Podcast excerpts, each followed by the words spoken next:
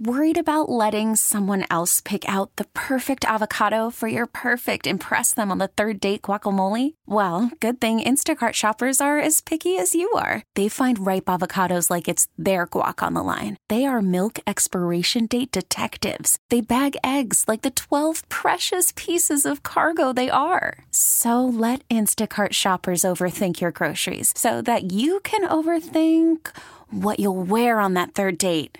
Download the Instacart app to get free delivery on your first three orders while supplies last. Minimum $10 per order, additional term supply. Hey, Rob Bradford here. I have set out on a mission with my good friends at FanDuel to prove what I have known for some time baseball isn't boring. Now I have a daily podcast to prove it with some of the most notable people in the baseball world screaming baseball isn't boring from the mountaintops or at least agreeing to come on our show. Players, managers, GMs, and yes, even the commissioner of baseball, Rob Manfred. It has been a constant wave of baseball's most powerful voices. So join the revolution, subscribe, and soak in Baseball Isn't Boring. Listen on your Audacy app or wherever you get your podcast. You'll be glad you did.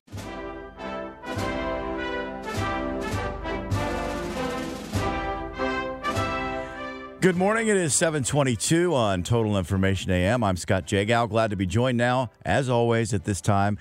John Hancock and Michael Kelley. Uh, Missouri is making international news, gentlemen. I just want to read you the lead sentence from a Guardian article.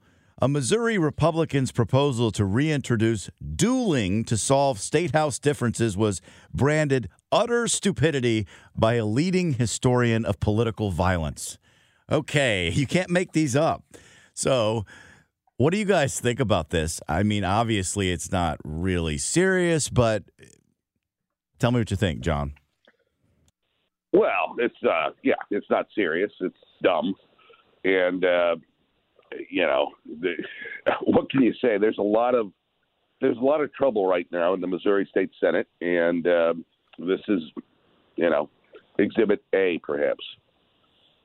Michael? Hey, uh, Scott, just refresh my memory. Would this be a Republican that introduced this legislation? Oh, yeah, that's right. It is. It's the Republican Party.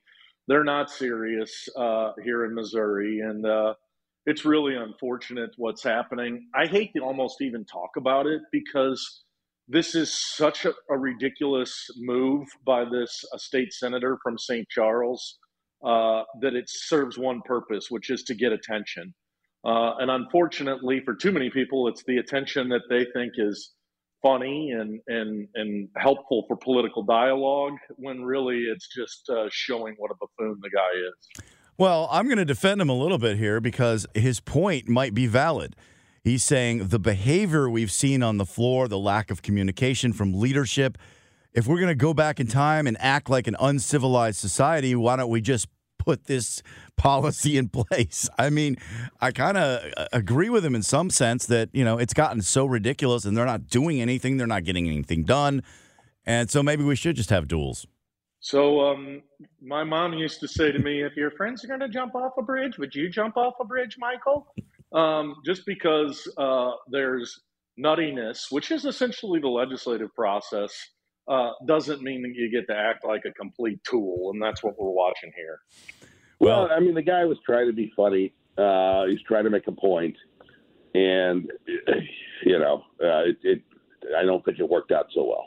Well, just just in case it, it passes, the duel shall take place in the well of the Senate at the hour of high noon on a date agreed to by the parties involved. So just wanted to make sure you knew that was going to happen. Uh, also, I want to read this too. This is from Gallup.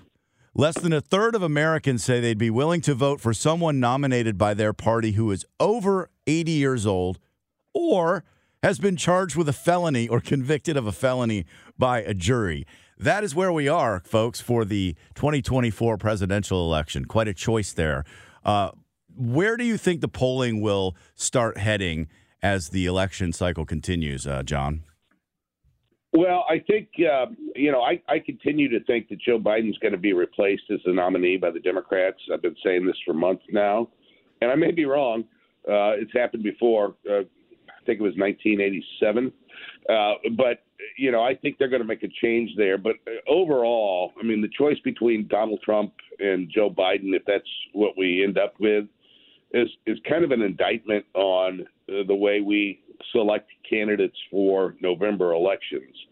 And, um, you know, I, maybe, maybe out of this will come some call for reform of that process, uh, but, you know, we'll see. Um, one, I think it's interesting that my buddy John's got the Democratic Party figured out. Uh, he's, uh, I think, uh, 1987 is going to be reprised here in 2024 because John's uh, wrong. Joe Biden will be the nominee. Having said that, um, look, I, I, get that people are saying that in polling right now, Scott. But what's going to happen is, is they're going to pick between one of these two people. Um, and this is the presidential primary process, and the election process we have ugly, messy, dirty, uh, but I have yet to see a better process. Um, I'm with you. I'm, I'm not too thrilled that we're going to have a rematch of uh, our last election, but it's what the voters want. So they can say whatever they want in the polls, but they're voting uh, the exact opposite of what they express their opinion to be. And meanwhile, uh, Trump is getting involved in the process of the border deal, even though he's not in office. He is obviously the assumed candidate for the GOP party. But uh, how much influence is he going to have on this border deal? Is he going to wreck it? Well, that's pretty much what Donald Trump does best is break things. Um, I'm not sure he really wants to solve problems. He surely doesn't want to solve this problem. He's run on it for uh, the better part of eight years and says that he's the only one who can fix it.